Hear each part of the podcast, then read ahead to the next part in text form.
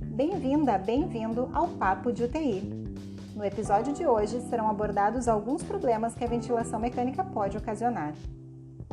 A ventilação mecânica é uma aliada no tratamento dos pacientes em terapia intensiva. Mas você sabia que a ventilação mecânica, se não ajustada adequadamente, pode induzir a lesão pulmonar, agravando alguma doença pulmonar prévia ou acometendo pacientes sem qualquer comprometimento pulmonar? Os fatores mais incidentes relacionados à lesão pulmonar induzida pela ventilação mecânica são o uso de altas pressões respiratórias, altos volumes correntes e baixos valores de PIP. E os tipos de lesões que a ventilação mecânica pode causar incluem o barotrauma, o volutrauma, o atelectrauma e o biotrauma. O barotrauma ocorre quando altas pressões respiratórias e altos volumes correntes são aplicados, favorecendo a ruptura alveolar e o extravasamento de ar para a região intrapleural, ocasionando assim o pneumotórax. Uma forma de evitar este tipo de lesão se dá por meio do uso de pressão expiratória abaixo de 30 cm de água, além de volume corrente em pacientes sem lesão pulmonar prévia, abaixo de 7 ml por quilograma de peso predito, e nos pacientes com SARA, volume corrente menor do que 6 ml por quilograma de peso predito.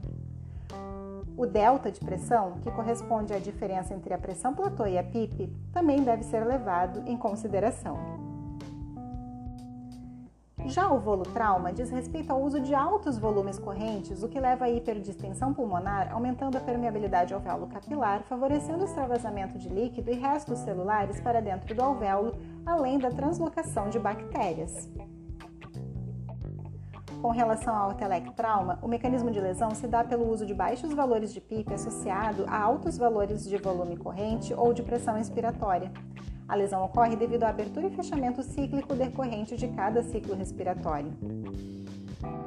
A fim de minimizar o risco de lesão, valor adequado de PIP, volume corrente abaixo de 7 ml por quilograma de peso predito e pressão inspiratória abaixo de 30 cm de água podem ser aplicados.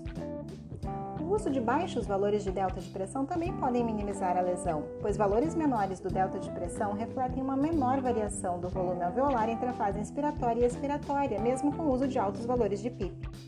O biotrauma ocorre devido à ativação de mediadores inflamatórios frente a todos os mecanismos de lesão descritos anteriormente, induzindo ou agravando a lesão pulmonar.